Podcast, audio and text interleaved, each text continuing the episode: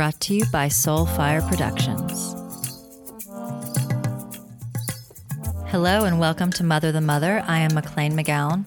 This podcast is an offering for all women to gather energetically, sister to sister, mother to mother, to co create a sacred space for healing, educating, and sharing as we journey through motherhood and womanhood.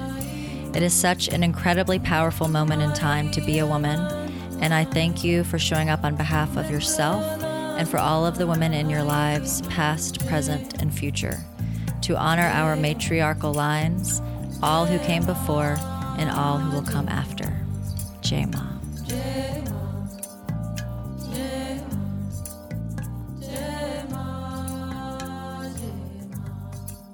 Hi, everyone. Thank you for tuning in today. I am sending so much love out to all of you as we move through these wild, wild times where we're feeling so many feelings. And my heart is heavy, as I'm sure many of yours are as well. As I record this, it is Monday, June 1st, 2020.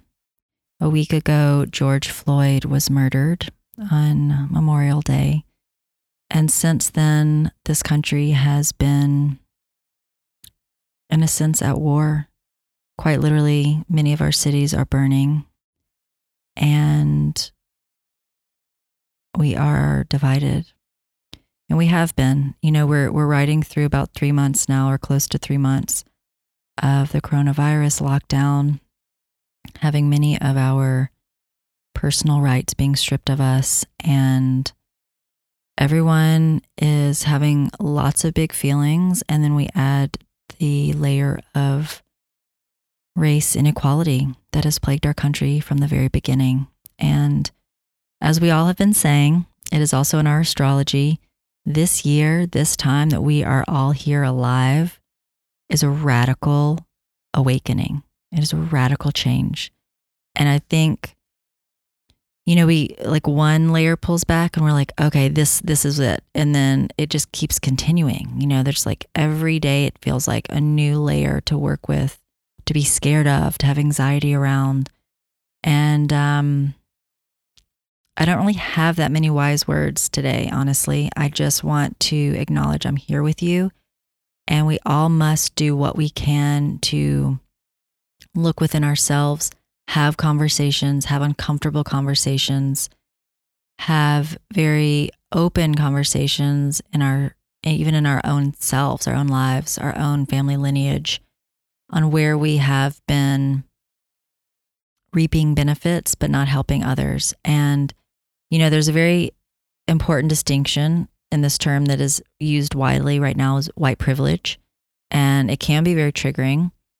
Um, but I think the important distinction to remember is that white privilege means that we, or I, I'll speak for myself, have not had to deal with certain things based on the color of my skin.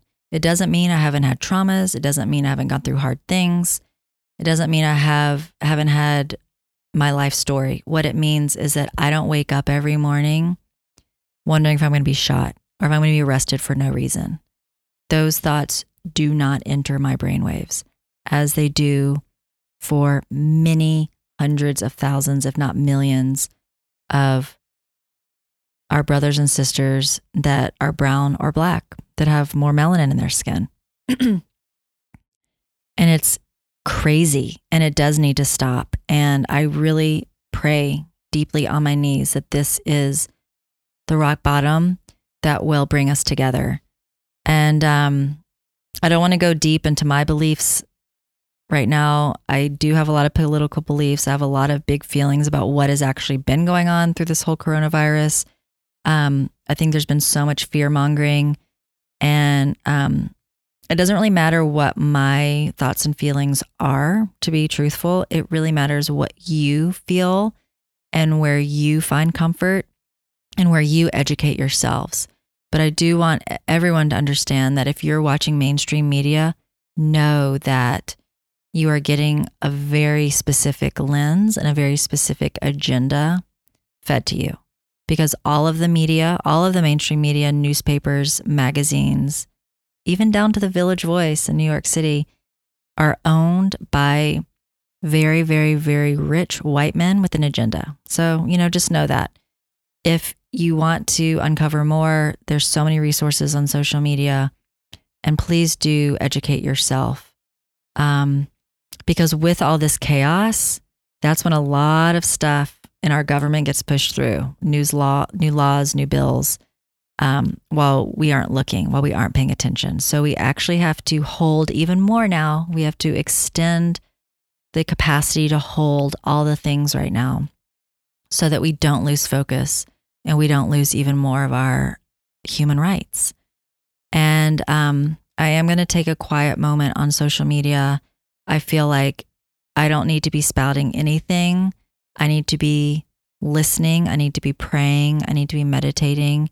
And I need to be um, partnering with causes that are really making active change. So that's where I am right now when I get to LA, I will then have the energy to make some positive impact. But I'm just pulling back a moment because my nervous system is wrecked. These couple of months have been so hardcore at home with my two kids full time while trying to work, while trying to figure out my business, how it changes moving forward. And um, I traveled cross country. I'm with my mom for a couple weeks, and I really want to be in the present moment. I want to be here with my children and my mom. That's what I have right now. That is very privileged. I'm very lucky. I'm very blessed. And I need to kind of circle the wagons, you know, like close up my energetic field for a beat so that I can process all of this and heal and um, listen to people of color right now, what they need, what they're saying and how I need to educate myself. Um, but I, I always am here, and you can always DM me. Um, I'll be in and out of the the social media sphere, but um, you know, it's a lot. It's a lot of us holding a lot of things, and if you're woken up, if you're conscious, uh, we even have more layers that we're dealing with. So you also need to balance your time on social media or reading the news with deep self care, meditation, sleep. Prioritize sleep right now. Please prioritize sleep. Prioritize getting your kids on a schedule so that you can sleep. Prioritize eating healthy food, getting vitamin D every day, slowing down when you can, because all of those things we need to rebuild. A lot of us are strung out. All my mom friends, most of, on, of you on social media reaching out, we're strung out. We're exhausted we're so exhausted and we can't keep fighting that way. So we need to refill our cups so that we actually can move forward and make mega change happen, facilitate and support mega change happening. Um, when I recorded this interview with Tracy Boldeman Tatkin, it was in mid February, which now feels like lifetimes ago. And it's all about volunteerism finding ways to volunteer with our children. I am so fired up to find new pathways for this locally when I get back to LA and maybe even globally. You know, I really want to think outside the box and how we can bring our children into these discussions on racism and making a difference and not sheltering them from it anymore. I never really did shelter my kids from a lot of that talk. Um, obviously, you need to share things when they're age appropriate, but um, in Los Angeles, that's something I really do see all around me is sheltering kids from uh, difficult discussions or what homeless people are or any violence.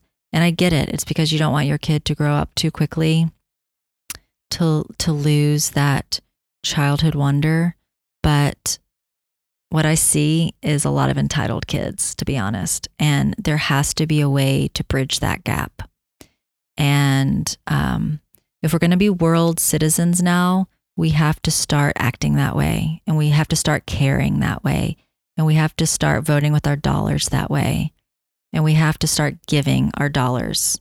You know, we can't be in this hoarding mentality anymore. And I'm speaking just to, that's kind of global economy, but I'm just speaking from what I see, and I see it a lot uh, in our country. You know, we have this this fear that we're gonna, if you have money, you're gonna lose it all.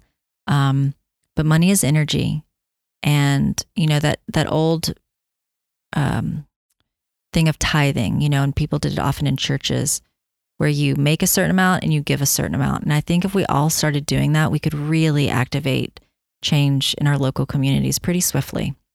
So, anyway, I hope that you enjoy this podcast. It is an interview that is very close to my heart. I love Tracy. Um, as many of you know, she is married to Stan Tatkin, which, if you listen to this podcast, you know my love for Stan. And my husband and I went on a um, couples retreat last April with Tracy and Stan in Costa Rica. And I've shared about that on this podcast before, so you can circle back to that. But she is just a true inspiration, such a badass, such a powerhouse, and such a kind, loving spirit. So I hope you enjoy the listen and please reach out if you're interested. I will be figuring out volunteering for us moms and kids. Somehow, some way, we're going to make it happen. Sending love out to all of you. J Ma. Hi, everyone. I wanted to share the glasses that I've been wearing that you've been seeing me post on Instagram. The BLUblox, B L U B L O X. They are blue light blocking glasses. So I've been using them whenever I'm on the computer or watching a movie or on my phone, which I'm really working obviously a lot more online right now. So I've been using them on the daily. And I have to say, I've really noticed a change in my light sensitivity and my dry eyes and that kind of like headachy feel I get when I'm on a screen too long. And I've been wanting to try these at least a year, if not two years. And I'm finally have a pair and I love them. They're super cute. I'm getting all sorts of compliments, but they have a variety of lenses to choose from. So I recommend going on to their website to check them out further. They have um, four different lenses. They have the sleep lens, it's a red lens that blocks blue and green light after sunset. They have the blue light lens, which I use for artificial light during the day and it targets the frequencies of light that cause migraines, headaches, and macular degeneration and digital eye strain. I think we all um, can attest to that if we're on our screens for a long time. Then there are the yellow summer glow lens, which are really cool. It's light blocking meets color therapy. And then they have a REM, so it's Remedy sleep mask, which is 100% light blocking sleep mask proven to increase restorative sleep cycles, REM, and deep sleep. They also are a company that gives back. So with each pair of glasses that they sell, a pair is donated to a charity called Restoring Vision, who gives a pair of glasses then to someone that needs them and can't afford it. And that is a really big part of their mission of this company. So I totally stand behind that. They are the leading scientifically proven blue light blocking glasses. So now there are a couple of new companies out there, but BLUblox is truly the gold standard. And um, I can just tell if you go on their website and you read about it, you can really tell they've done their deep dive and research and are a total legit leader in this in this subject. BLUblox is offering a very generous code for you guys. The Mother the Mother listeners get 15% off their order and you do that by going to blublox.com slash MTM. That is B L U B L O X dot com slash capital MTM. Blublox.com slash MTM, which stands for Mother of the Mother. And if you have any questions, feel free to DM me per usual. Again, I've been using these personally. This is something I totally stand behind and use daily. And I just want to share with you so that you can get these benefits as well. Hi, Tracy. Hi. Thank you so much for being here. Thank you for inviting me of course. and asking me to do something well outside of my comfort zone. Well, I appreciate you for taking a leap and showing up.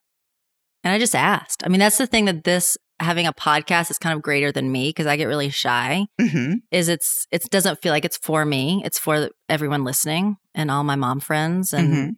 literally people from all over the world. I mean, I think I have a small but devout followers, you Of know, mothers. listening. Yeah, of mothers because we all need the support and we need the the village. Oh, I'm, You know, you know? I have a great village. Hmm. Three of what, whom I walked with, Yeah. which we've been walking that. together for 28 years. Wow. Yeah. Or riding bike. I love that. once a week. I love that.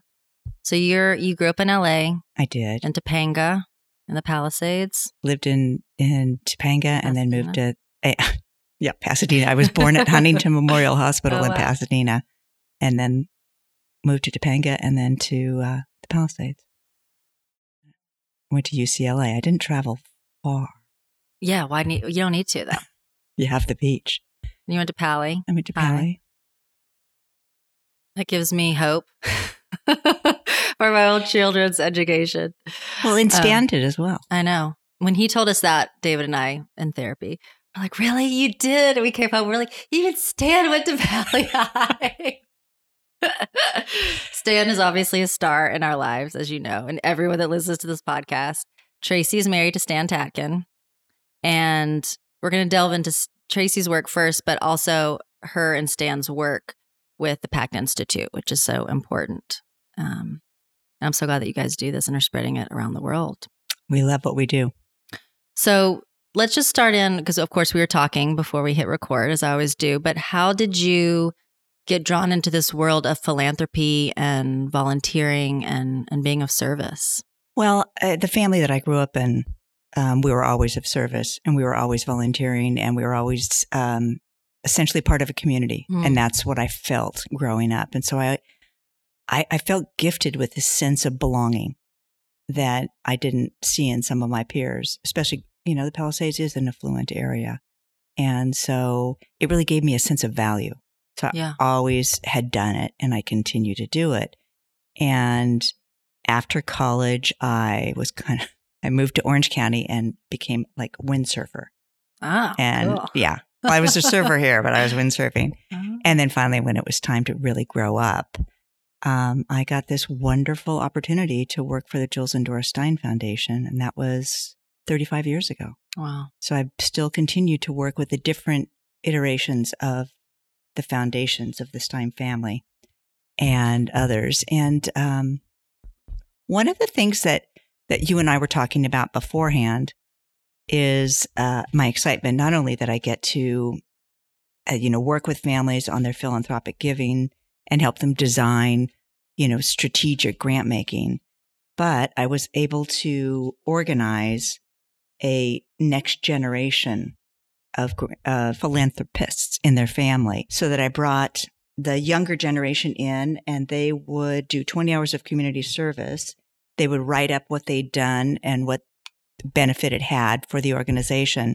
And then they could select an organization to receive a thousand dollar grant. Mm. And when I put that program together and the board adopted it, it really, it again made my heart sing. hmm I love that. I I mean, is that something that like can could a group of just moms with kids get involved with that? Oh, absolutely. Absolutely.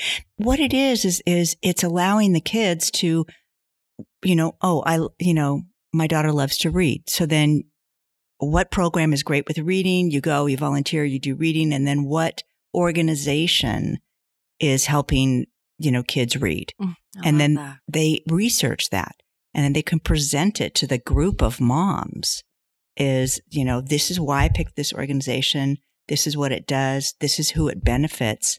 And, you know, initially you have to kind of help them organize and structure it, but then they can, you know, get a $500 grant or a, a $100. It, it, it just starts wherever, whatever level. Wherever you are, Yeah. Whatever and then the money goes towards that organ- books or resources or whatever you're Right. using. Mhm. right whatever organization is is they found i mean that's just one passion it can be so many And- more well, I love that so much because it's um because I read your paper, which we'll t- we can talk about also, but just showing that, which obviously makes sense. The more that you're invested in what you're doing, volunteering and being of service, and really feeling like you're making a difference in someone's life in a Mhm. meaningful way, you're more apt to want to keep doing it, right? So, figuring out uh, from a young age how you can really bring your gifts to a, a community that needs assistance is so massive. right and when you're young when you're you know I, um i was trying to find the where you know which citation it was that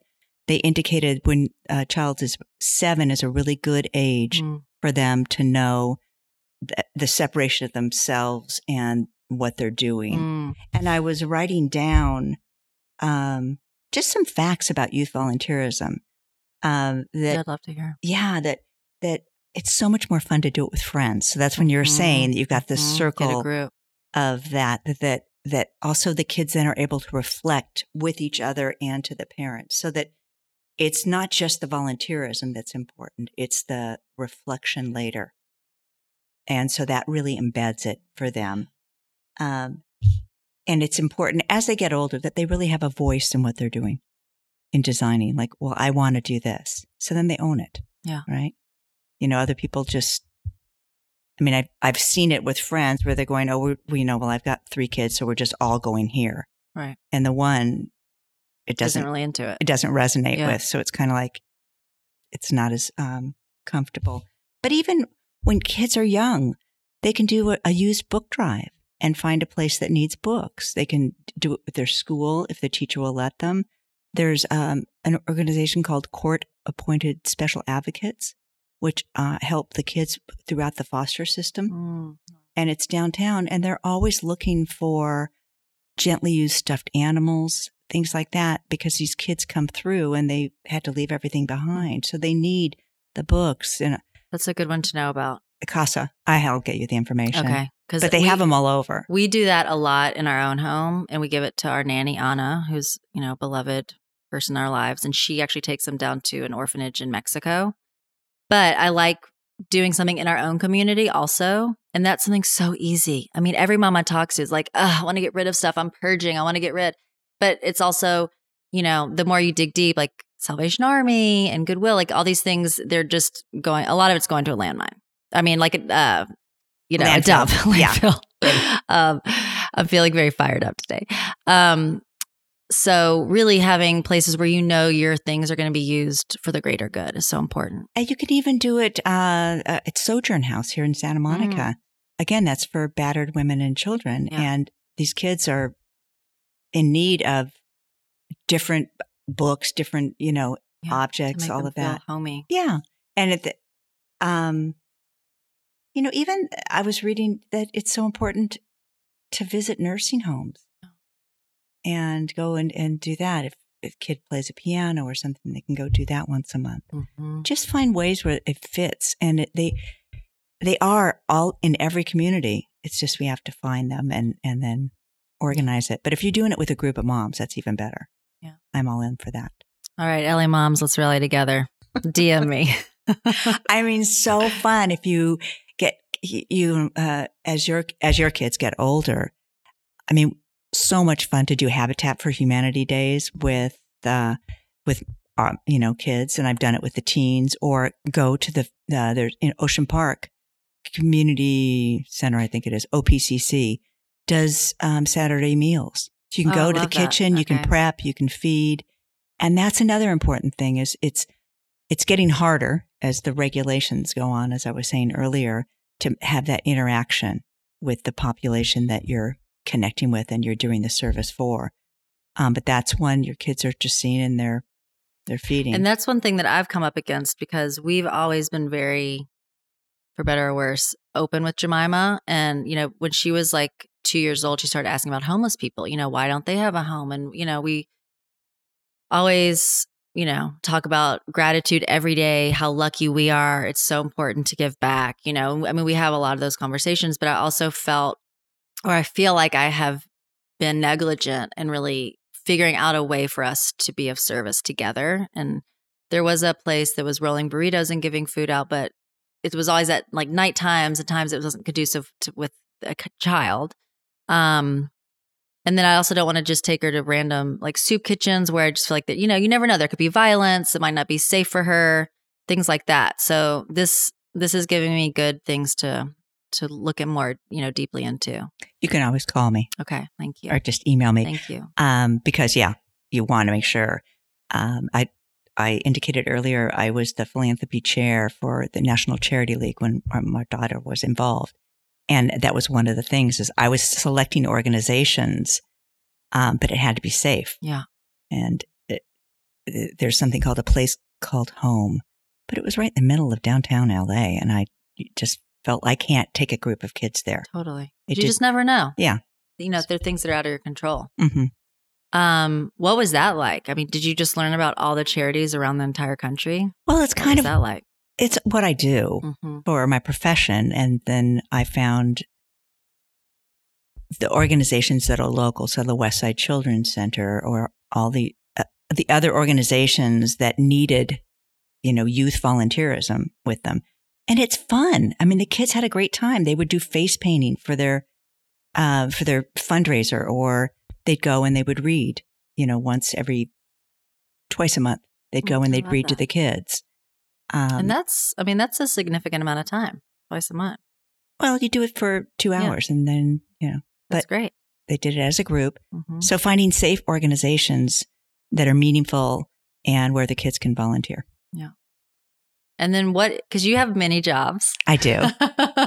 what is the job that you've been doing for all of these years that got you into this line of work? Oh. The, the, the institution or you work for one main family? No, I. I actually run now um, six Oh, uh, foundations, but it, but again, if I've been doing it for so long. It allows me to, you know, do from home sometimes. It allows me for Stan and I to travel and do trainings or do retreats and workshops. And I do it remotely. I just, I try not to be gone for over a month because that gets really hard. Um, what, it was really my background. I mean, I had a degree in economics from UCLA. That was not, but then when uh, our daughter went to high school, I went back to grad school. I went back to school, grad school, and I did um, a couple masters and then my PhD so that I felt then that I was really able to apply what I was, had been doing, but I could do it better, more educated. so you help families of wealth figure out how to give money to causes that they Mhm. believe in. Mhm. That's so awesome. and how to keep them on the straight and narrow Mm. and apply all the rules and laws and things that are appropriate. That's so cool. It's really cool. What a great job. I know. I, I get to help people give away their money. I just love it. and I really, you know, you get into this philanthropic sector and it's really people that want to do good. They Mhm. want to do well. They felt like they've been gifted with things and now they want to give back. And so it's just a lovely Yeah. group of folks. And the gentleman that I started with 35 years ago is now 97 and a half. Wow. And I just love him. Wow. I know. And that that was something that came up in your paper, and that's something I think about because I feel like in this age where and we're in LA and we're in a part of LA that is very fluent, like there is so much money and there's so many people that don't have money at the same time. And I do feel like I don't I don't see a lot of people volunteering. I see what charity work I do see is just like the big glitzy parties and it's it doesn't feel at all about a, the service.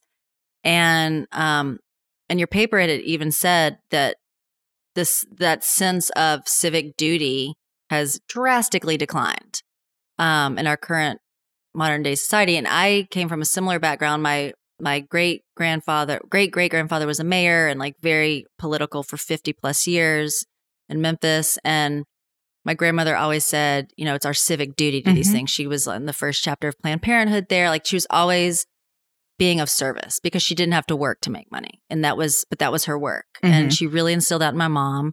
My mom's always working with underprivileged communities. And, um, like wh- why why do you think we are we just like so self-serving now and it's or is it globalization or we're all not living in um even the towns that we grew up in even more so now i mean i just i don't i don't know what to like put that towards the Well, reasoning and I don't either. Okay. Um, but there's a gentleman, Robert Putnam, and he wrote a book, a book called Bowling Alone. And it's Okay. the loss, the, uh, about the loss of c- civic yeah that's what i was reading about yeah And so people aren't feeling a sense of community. mm-hmm. You know, they got a TV in the 50s, and so they didn't go out as much. And then bowling leagues. now and it's like it's like t- you could watch. TV twenty four seven. I mean, um, so what I really think about it is it's a loss of community. Because if you, you look at the local churches or the synagogues here, they're doing a lot of volunteer service. Yeah. And there's a lot of opportunities. Mhm. Um, so, but it needs to be organized Right. and you need to feel part of a community. Yeah, and it, it feels overwhelming to try to figure it out yourself because I do stop start of that. You know, I get really into trying to figure it out, and then I get overwhelmed and like I don't know where to start, and so then it just Well, that's why it's really great to get a group of, of Right. moms. Moms get shit done, you know? Yep. Here, here. here, here. And I do think we are in a time where there's so much, which I talk about on this podcast a lot. There is so much that is kind of going to shit right now. You know, there's so much darkness. And Mhm. with that, there's so much light that can be brought to it. So it's kind of like wherever you feel called, we just have to show up and start working now. It's it's kind of I don't even feel like it is an option really. No. Um, but this, I love this, this just discussion, this topic, because it's so important to get our kids into this at a young age. So it's just part of their daily Mhm. thought process, right? Like, how do we give back? I'm so lucky. I mean, we drive by PCH on the ocean every day, and I we literally say a prayer every time. I'm like, "Thank you," you know, with my girls, like, "There's Mother Ocean, thank Mhm. you." How how are we so lucky to live right here? You know? Oh, totally. I agree. And it's, I, I, I was listening to your podcast um, from January 8th, and you were talking about, again, giving to others. Mm. And it could be something as simple as just having someone call up and you gave them an ear or holding their Mhm. baby when they're Mhm. distressed, you know, Yeah. so they can regulate their Take a shower. Yeah. I remember that. Like just wanting to get through the shower without my Oh my milk God, spurting out all over the place. It's so Yeah. real. I remember before I had Jemima, my first one, a friend just looked me dead in the eye. She's like, listen, you can just call me. I won't even talk to you. I won't even look at you. I'll just hold the baby. You can go take a shower. And it sounds so crazy before it happens to you. You're like, well, no, we could hang out. We could have a visit. And then you're like, oh, I really do want that. I don't want to look at you. I don't want to talk. I just need a fucking shower. Thank you. exactly. So I really that resonated with that one. Mm, thank you.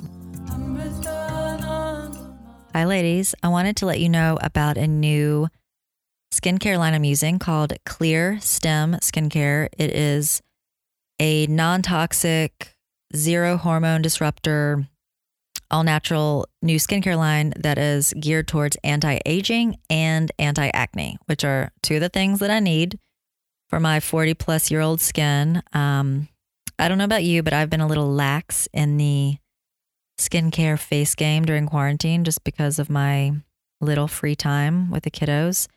But um, I've been using, since I received it, their vitamin scrub. It's a vitamin C scrub and it's incredible. It's an awesome all natural exfoliator. And when you finish, your face just feels super smooth and brightened. It's like it kind of just gets rid of that dullness. Um, I've been using that as well as a couple of their serums at night. And honestly, I love everything I've been using. Um, they are a woman run and created company. You can go on their website and read all about their stories, but I really love that. They they met, one was running an acne clinic and the other was having adult acne and was a holistic nutritionist and they teamed up together to start this company to offer real results that weren't affecting your fertility, weren't affecting your immune system, weren't affecting your ongoing health. Because as we know, the unclean products we use in our skin affects the entire rest of our body. So this is definitely a company I get behind. They're being very generous and offering a code to all of the Mother the Mother audience. If you're interested, you can go to their website and it is clear stem s t e m skincare.com. That's clear c l e r s t e m s k i n c a r e.com. Skin clear stem skincare.com and use mother the mother at checkout, which is capital MTM. That's the code for most of the products that I will be sharing. MTM is the code at checkout for 10% off of your products. And you will also receive 15% off of their Ditch Your Acne course, which is a new course that has already helped thousands of women. So if you're struggling with acne right now, if you're going through hormonal upheaval, check out Clear Stem. It is a great company, and I am just really excited about the results that I've seen thus far. okay, so we're going to talk, and people, I'll be giving more information because I think that's a really great way to start of getting some moms together, and we'll just co create it. We'll create, you know, a way to be of service with our kids. And if I can help, you know, Yes, please. my passion. And then I was also um, thinking about, especially around the holidays, this is what we do is um, we w- there's online platforms of of giving opportunities. So it's almost like this giving circle. So you've got Kiva, you've got the Heifer Project, Oh, yeah, I've done that before. uh, you've got the 10,000 villages. Uh, you can give to Habitat for Humanity, uh, but also Grameen, I don't know that. G R A M E E N.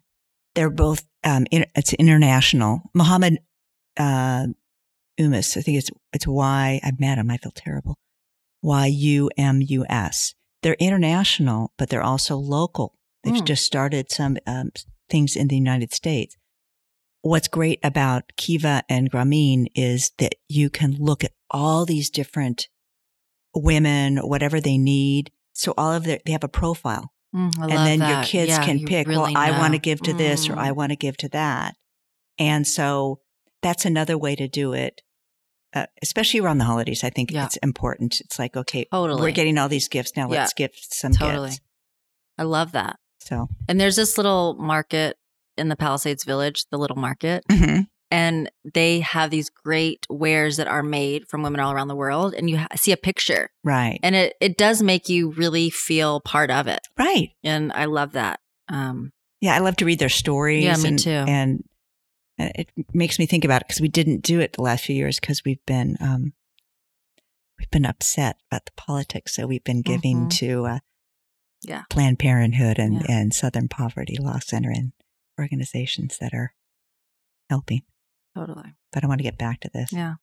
Okay. so much to talk about, Tracy. I Could be hours and hours. Um, okay, well, we can put that in the show notes too, these different organizations, Okay. which would be helpful.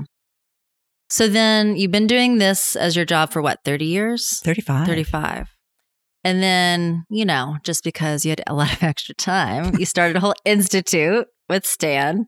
We did. And it's the it's called PACT, P A C T, and it's the psychobiological approach to couples therapy. That it is. Um, please explain. Ah. So In a nutshell. well, when actually it's interesting because Stan was on this journey. He's a psychotherapist and we knew each other growing up, but we were not in the same groups. Oh no, he was in music. We met in seventh grade science Oh my class God, at Paul I love Revere. you both even more. oh my God, my heart's exploding right now.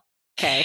And but he was like this drummer, musician, and Oh I. my God, he was a drummer. oh yeah, Oh, he was like a prodigy. Oh my God. He was a studio musician at like six or seven. I mean, no, he's that's a busy brain he's got there. Okay. Um, my my my brain is like exploding right now. You guys Okay. have known each other since something. I love that. Okay.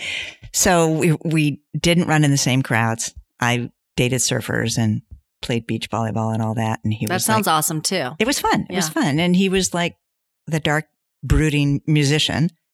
And but unbeknownst to me, he had had a crush on me all through junior high and high school, and I had Oh. no idea.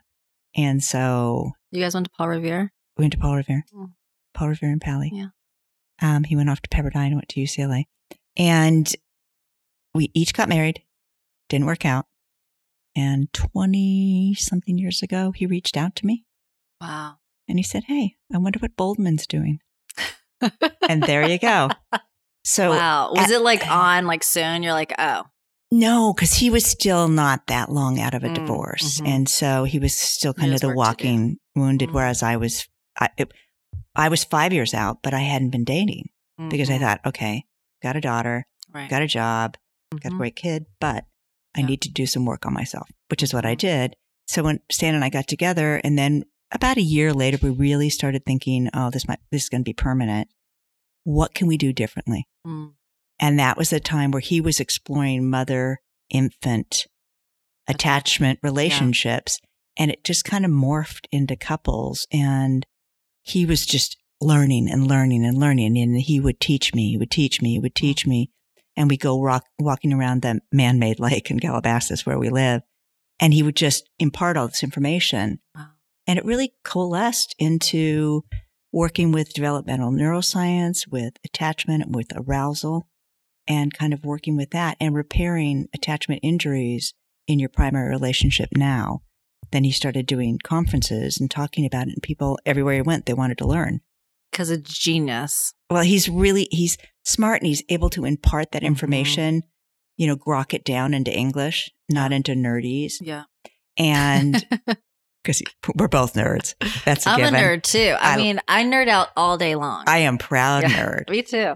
Um, and so that's how the institute came about is that we put it into an organized fashion. And now we teach, we're going to be in Spain teaching next month, then Istanbul then next month, then we'll be in Colorado in Boulder this weekend. So cool. So people can find you from the Pact Institute. Right. com. PactInstitute.com. Mm-hmm. And so that was really fascinating because I didn't know that piece of the story of that Stan's work really started with mothers and babies until Mhm. it was like the last minute of our session with him. I was like, wait, what? Tell me about that. like my life's like work. I didn't know you did that. Um, but then he said no one was really coming. I think because also you're just in that. I mean, the birth world has also changed. I mean, from when I had Jemima till now, and the eight and a half years is like you know night and day. right. But he said that you know he just wasn't getting that many moms because I think also when you're in that newborn phase and like toddlerhood, it's just you're you're just trying to get through the day. Right. You know, it's so much, and then your relationships going through you know grenade here, grenade there, and it's just so much. Um, but then I love that he really realized that the way that he could heal that relationship was then through working with the parents, and then also you as a couple when you're grown, also, and really repairing all that attachment stuff. Right. So deep. that's because you're hurt by people, but you're healed by people. Yeah. And so your person is the only one, you know, your parents may be dead, all, all Yeah. sorts of stuff, but so that's your person to work through Work stuff. And again, when you think about it as parents, you and David are the roof of the house here Right. and your kids live under that roof. So it's really up to you guys to do a good job with each other so you can be a better parent. Yeah. And it's funny because again, we're in a blended family. Uh, Joanna is our daughter, but she's my da- my biological daughter. And she, again, Joanna's very close to her dad as well. And so Stan's kind of just like a bonus dad. Mm. But when Stan and I talked about making each other our primaries, I thought, well, I've got this kid, you know, I kind of, I messed her up. I got divorced. I was never going to get divorced and blah, blah, blah in my head. And then I realized, wait a minute, I can be such a better parent to Joanna if I have a partner that I'm grounded with Mhm. at the roof of the house. And so it just made sense. And it makes perfect sense to Joanna as well. Because one time Stan was coming in and he asked me if I was okay when Joanna and I were having a huge argument. And um, Joanna was like, well, what, you know, wait, what am I, chopped liver? Right. And it's like, no, and that way he calms me down. He Mhm. resources me so I can be better mom to you. and it's so hard. It's so hard. Well, because our kids, It's our babies. they're little vulnerable creatures. And it's like, it just, I mean, that when I talk about this work, that's like the number one thing that everyone, it's just hard because we project all this shit onto our partners too that we don't like. Mhm. So it's like, well, no, you're not my primary. My cute, precious little baby that adores me and everything about me is my primary. You know, it's just so easy to do that. It's very challenging, yeah, but again, but it know, does. I mean, it, it totally pays off if you do the work. And yeah, do the work to resource each other Yeah. so that you've got the energy, the resources yeah, to deal with two kids. Yeah. And be just present for them. yeah. So how old was Joanna when you guys got together? 10. Okay. Was that a difficult time? Like being a tween? Um, it was really interesting because she liked Stan very much. Mm-hmm. And then when she realized he was permanent, that then she would get like because she's an again an avid reader, so she would come and Mhm. sit in between us. Mhm. And if I would get up and leave, she wouldn't say a word to Stan. And he just kind of he went with it. And but then when we got engaged, and we asked her to help us plan the wedding, she just owned the whole relationship Aw. then. And so we did actually go to the store and get family wedding rings. So she has her own little wedding ring and then Stan's goddaughter as well. So in, I think including her and having her own this new family creation, having her be a part of it. So that really, that did make the difference. And now they're just like thick as thieves, the two of them. So Cause she's more like him. mm, that's interesting. Yeah. What's your sign? I'm Taurus. What's Stan's sign? That, is Sagittarius? Sagittarius? Is that November 4th? Oh, he's a Scorpio. Okay. I know it started no, with an S. I'm a Scorpio. Okay. No wonder I love him so much. I'm not good with signs. I'm It's like- November 2nd. Oh, you are? You're just Okay. blowing my mind in the Stan realm today. Because literally everyone, I mean, I just, you know, we have gone to Stan. I wish we could go weekly, you know, if that was in our finances, but it's not. But he has been such a part of our journey when we're at a place where we we just can't move forward on our own, you Mhm. know, and we just go a couple times, then like kind of get re re regulated. Um, but as I was saying before we started recording, when we did the retreat with you both last April in Costa Rica, it was so beautiful to really see all the work actualized and modeled for us because it all sounds good, you know, when he's when he's and when you're in therapy with him, like it all sounds really great. But then to see you guys just doing it, not even consciously doing it, but just the way that you regulate and stand now, it's time to move on to this next topic. and the like, but he's not feeling like you're, you know, being a nag or judge. You know, it's like you guys are just a beautiful team. well, thank you. And it was really inspiring. Dave and I both walked away from that being like, wow. so come to Spain. Mm. Well, actually, I actually am just learning Spanish, so maybe that'll be my reward when I can speak Spanish. Yes, we're, we're doing a number of retreats this year, but one of the Okay, exciting cool. ones is is with the same group is we're going to Spain, Mm, up in the Basque, Mm. northern Spain, amazing. Bilbao, and all of that. Down in one of the places we're staying is a restored monastery. Mm. I Yes, know, I and an, an. Ayurvedic spa. We have five days and good food, good healthy food. But we're That doing sounds amazing. Yeah, we're doing weekend ones, we're doing four day ones, and we're doing one oh with um in October in Santa Fe. Oh, I love Santa Fe. It's it's the Four Seasons even, and it's the adjacent property is um is a horse property, a Ah. ranch. And I can't remember the name of the ranch, but um we're partnering with the folks from the it's they're called Equus is the name of their company. They have six horses Like and they- equine therapy. yeah, but it's more. They do a lot of Mm. leadership retreats and they've come Oh, to our cool. couples retreats. So Stan and I are going to be doing the morning part and then they're going to be um, taking the group out and work with the horses on what we've just learned. Because the oh horses, my God. That's a dream. Yeah, I'm, I'm a horse obsessed. yeah. well, Ah. so that's in October for Okay. five days. Well, We might I'll see a lot of I'll you be next looking year. that up when, we, when you leave. that sounds amazing. And a lot of your trainings. So, who can get trained in PACT? Do you have to be a therapist? Do you, have, to be either a licensed or pre-licensed. Okay. At this time, we're we're trying. You know, we're so busy, but we're trying to design a program for folks like life coaches. Yeah. The others, I want that. I'm just putting Yeah. that out there. Okay. That's uh, we've had so many requests. And then the couples retreats are just for couples. Yeah. So great. It literally was just amazing. Our hearts are so full Mm. when we finish. And I hope you guys can see it because usually Totally. I end up crying, yeah. which I do. It was, no, it felt so full. And it was so inspiring to see everyone that showed up because we are, we okay. So Dave and I are both islands. Mhm. So, you know, there was that kind of like, who, what are we getting involved? Like, what are we signing up for? You know, who are these other people? Yeah. Um, Do we have to share? Do we yeah, have, do we have to? to, share or like, do I have, it's more like, do we have to hang out, you know? Cause I just, I want to, I have two kids too, like young kids. Like, I just want to be quiet and silent and not talk either. So it's actually a beautiful, both of those things, right? You could take or leave, whatever. But the classroom work was so inspiring. But it was so cool to see people of all ages from around the world. I mean, there's that couple in their, 80s from New Zealand. They were amazing. and he came and did the training He did. in Berkeley and then in LA. He's what, like 84 or something? He's so Oh sweet. my god, he was hilarious. I mean, oh my god, what? What? it was so. It was just. It was so great to see like how love life and relationship shows up for all of us and they're universal things Mhm. and they're also differences, you know, and it's cool to see all of it. Yeah, and you can learn from everybody there. And really, it's it's uh, our job to create that safe space for the Mhm. sharing Mm-hmm. and for the work to get done. Yeah. And so we work very hard at, at doing that and really trying to meet the needs for all the each retreat is different Yeah, I'm sure. because what walks in the door is different. Yeah.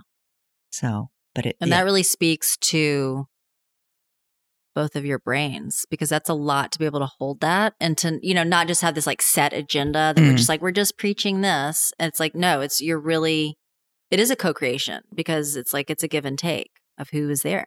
well, that again, that's how Stan and I rely on each other to that. to get the stuff done, and then we have our agreements on okay. When you tell me it's time to move, I'm going to trust that you know it's time to move on. Right. So do you really so the principal work is a big part of it of having kind of like the 10 commandments or whatever your number is of your relationship, of one's relationship. Do you guys do that or do you even have to do that anymore? I know you talked about that one on the 15th. I heard did. that too on your. we made it to t- I mean we made it to 10 years a lot thanks to you and Stan. So, thank you. oh, well, thank you. I mean, it was that was no easy feat.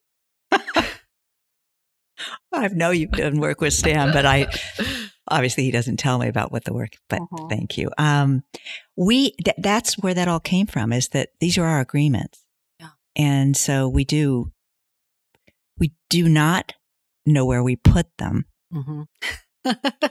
because they were written down, and then I, we kept adding because it's an Mhm. it's an organic process, Yeah. really. Oh, that one's not working for us, or it's not necessary. This Mhm. one we need to keep. And so one of the things we've talked about recently is like, okay, let's put it on a laptop. Let's Yeah. type it in so we just have and see if they're all working for us because we can remember them. But Yeah. it's just nice to have a concrete thing. Yeah. I think we need to get con- a little bit more concrete with them. I mean, we have we have our general guidelines. And we I mean, the ones that Stan gave us too of like our examples, we really agreed with a lot of those. and We mm-hmm. just tweaked them a little bit, but it it, it was so thorough. It, it covered a lot Well, of those- the bases. Yeah, those are based on ours. So Yeah. Yeah. I mean, those are basically our vows this time. But it is, you know, it's interesting putting them all into practice because it's, you know, we're human oh and yeah, tired. and and you have to. Oh wait, wait, we agreed. That's just, Yeah. we don't do this, or we do this for each other, and then you just oh shit, okay, Yeah. Just move forward because we do. We get tired or we Mhm. get excited. Yeah. I love Stan when he uh, had had a really bad day at work, and I kept WhatsApping him, going, "Oh, I can't wait for you to come home. I can't wait for you to come home." And you know, it's okay that I say this. Um, and so he got home from work, but that day his brand new iPad had come. Mm. And he had run home during lunch to plug it in so it would be fully charged when he got home. So I'm standing in the kitchen anticipating that he's going to come and give me this big hug and all of that. He walks in behind me is the iPad. He's gone. And I started crying. And normally I do the welcome home, but I was really in need of him to come find me. He knew I was like mm-hmm. in a vulnerable spot. So then I goes back, he goes into his office. And so I go back into the back room and I've got these big tears. And I'm like, Mm. he looked at me, goes, oh, fuck me. I am so sorry. so he just saw the bells and whistles behind me and it just went like Yeah. that. So But that even shows your strength and your vulnerability because, you know, my go to is, uh, fuck you, you know, like, and wanting to get really angry because I'm hurt. So the fact that you can, you know, just stay open too is a testament to the work. it's taken time. Because you think about it, well, I could. I could stay in the kitchen, cry my ass out, and think, what a fucking asshole, and Yeah. get in the car and just go for a ride or Yeah. something. But that wouldn't get my needs met. and It wouldn't Right. send the message to him, this is not, this is what we do. So I just walked Mhm. back. All he had to do was look at me. and course correct. And then he's like, oh, Yeah. yeah. Hmm It has helped me knowing that um, with the principles to apologize. I have a real just knee jerk no to apologizing. Because you're a strong personality. I guess. But it's so weird because I'm such a people pleaser. Like a part of me is a real southern people pleaser, hmm but then I'm like not. Then I'm a Scorpio, like very strong willed, have very distinct um, opinions, and um, but there, I think it's just childhood trauma stuff, and you know, I was a child of alcoholics. Like it's very textbook stuff of my personality, also. hmm Um, but there will be a moment where David is asking for an apology, like very like even in a fight, like pretty mindfully, you know, he's not raging. And it's it's literally like there's a spirit like holding me down, like you cannot apologize. And it's so challenging. It's stuck in your craw. It's yeah, it's really crazy. But now I can kind of see it and detach from it. And then it's sometimes like you just fake it till you make it too. It's like Mhm. sometimes you just have to be like, yeah, I'm really sorry. You may not feel that with 100% of your cells at that moment, but but it can calm you down enough. To move on. Relationships are hard. hmm So you really co created this whole type of learning together. Well, I mean, it's his brain and all of that, Mhm. but then my contributions on how it lives out in daily lives. Yeah. Like you'll hear that at the retreat. I'm not Yeah. giving you the brain science or, Right. anything. I'm not talking about the amygdala, but I bring in what we do day to day and how it works out day to day. You bring in the divine feminine. I mean, you do bring in that feminine Yeah. aspect, the mother, which is the creator. I mean, you you and that's the beauty the beautiful part of seeing you two together is you do really anchor it. Um, and I love that he's such a nerd. I mean, he's like scanning everybody. I mean, he's such a scientist, which is what I love about the work too. Mhm. But then to really see how it's played out is so important, obviously. Right. So yes, we, you know, we were called co-founders and Mhm. co-creators and things like that. So it's, it's just, we feel like it's our mission. Yeah.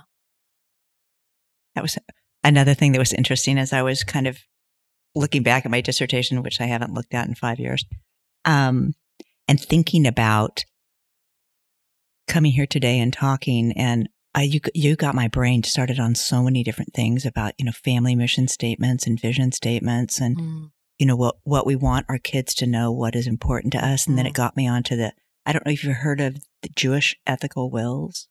You told me about that. Okay. Yeah. So, so that was, Please share a little bit about that. I love that. I think I wrote some stuff down. Um, so the Jew- Jewish ethical wills, there's, there's books on it that you can learn. And I couldn't find my capstone for my master's on it. I couldn't find the paper, but they're really the ethical wills. You know, you're going to, a normal will, you're giving away your, your earthly goods Mhm. and stuff to the next generation. But the ethical wills is you're passing along your life lessons, your values, your ethics, your, your rules for daily conduct, how you want to live your life, what your ideal deals are. And some of them include family stories. Um, because why not? Yeah. Um, it, you know, it, it gives it the, the next generation the sense of who they are Mm. and where they came from.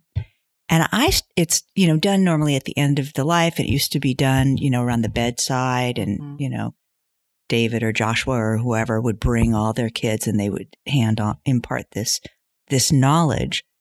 And I started thinking, well, why not as a parent, as a couple, regardless, single parent couple, is to do it in, in an annual reflection Mm, in a notebook and then that. your your kids would have it like what stories came out what did i learn this year what was my biggest growth thing what do i want you to know Mm. and so now you've given me a new paper to write or oh something man, that is a project I want to get behind. That's amazing. okay wouldn't that be fun Amazing.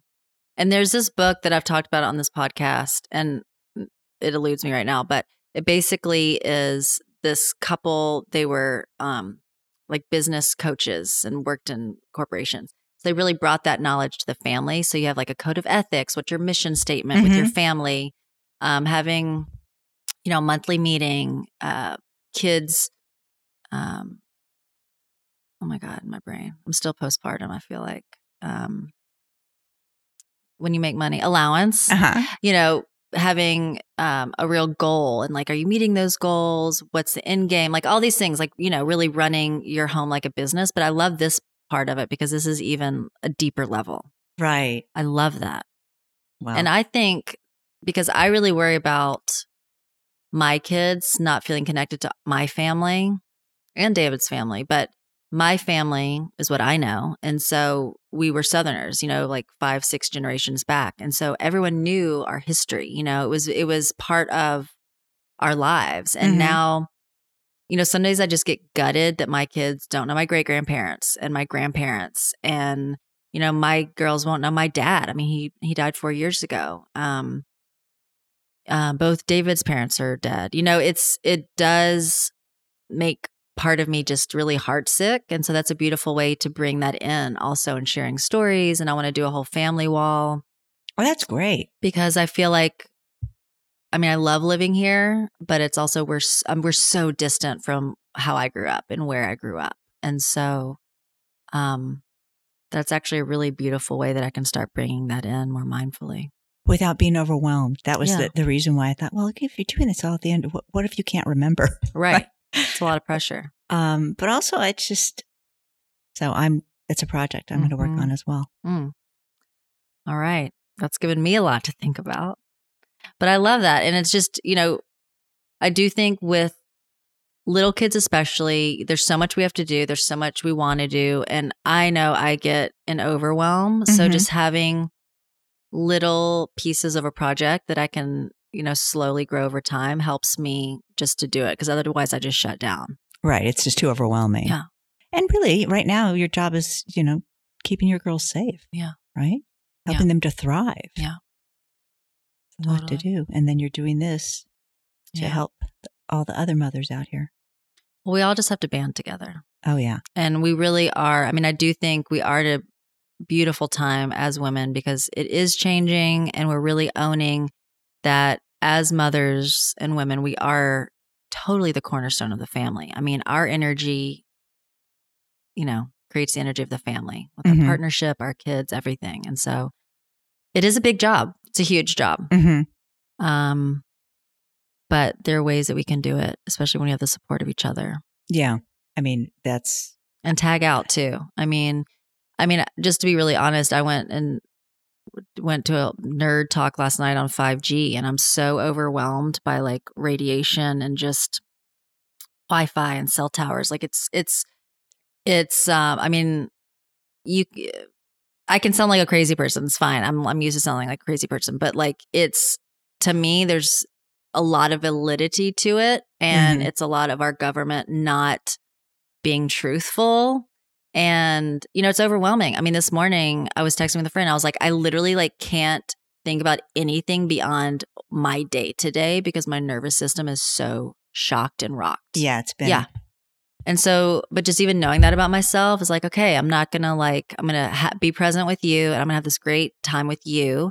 And then i'm gonna like go for a walk because that's what my nervous system needs today. You know Mhm. i'm gonna go see some trees and maybe i don't get my whole to-do list. So i think there's there's that aspect too of like we are holding so much as moms right now it's like my mom didn't have to worry about the water we're drinking the food you're eating you know the wi-fi in the schools like where the cell towers like it, it was such a simpler Yes. you know, it's always been hard as a human. Like life has always been hard. But I think with my clients, I see it and my mom friends, we have so much decision fatigue because it's like every little thing in your day takes so much research and so much thought to just make one decision. Right. And all, uh, you know, you just want the best for Yeah. your family and for yourself. Yeah. And it get, does get overwhelming. And I'm glad you're going to go walk and breathe the trees, Yeah, hug the trees. I know. Cause like that's what, you know, that's what kind of can help me unlock from my brain and worry. Because there's also so, there's what we can control and there's what we can't Yeah. control, and being able to dance within the two. Yeah. And exercise is that for me. Yeah, me too. Do you walk every day? Um, or Pilates Mm-hmm. and, or, you know, go to the gym and just do the elliptical and watch the TVs or just something, some sort of movement. And that was why it was so hard when I had the broken ribs in the clavicle, which I go today to get x-rayed again. It was just like, I was depressed. Yeah. How did you do that? I fell. You don't even want to know. I fell into a door frame. So I just went, And then you went on retreat? No, then it was right before Christmas. We went to Oh. Thailand. Can't So- believe you got on a plane. I'm like, I've got my arm in a sling and Stan's carrying all my stuff. Hey, we got to board early with the disabled. Were you able to chill in Thailand? Yeah. Yeah. I, I just, we went to see the elephants and all that. And I Oh couldn't, w- couldn't bathe them. Um, but I could do everything else. You feed them. We went to the most gorgeous sanctuary. Oh, it was lovely. Dreams. I want to do that. I know. Just like pet their little head. Mm. I know. And it, what's great is the place that we selected, uh, I researched heavily because I didn't want anything where they took advantage of Mhm. these elephants. And Yeah. so these, uh, they have th- thousands of acres. The elephants go free and they have like eight or nine of them and part of a family. And if they want to come down and interact with people, they do. Mm. They never have more than 15 people there. Wow. And you just do their daily routine. You feed them Amazing. and then you take them for a walk, you go walking with them, and then bathe them in the mud bath and then rinse them off in the river. Oh. So it's all just part of their daily lives. That it's not so like you're cool. intruding on their space. I'm going to need that name too. Okay, I'm gonna have to. Fi- I have to find it. Yeah, because I was really You're a wealth of information I want. Because I love to research like you do. um, so if there's anything that you feel really important to impart with new moms or moms, you know, looking back in your own journey as a mom with a young kid or what you see as major issues now? Like, I mean, I know that's a difficult question, but like there's like any little nugget that you feel called to share. Find community. Mm-hmm. I mean, I'm blessed because both my parents died in their 50s. So I had Joanna and she didn't have, but I've got sisters Mm.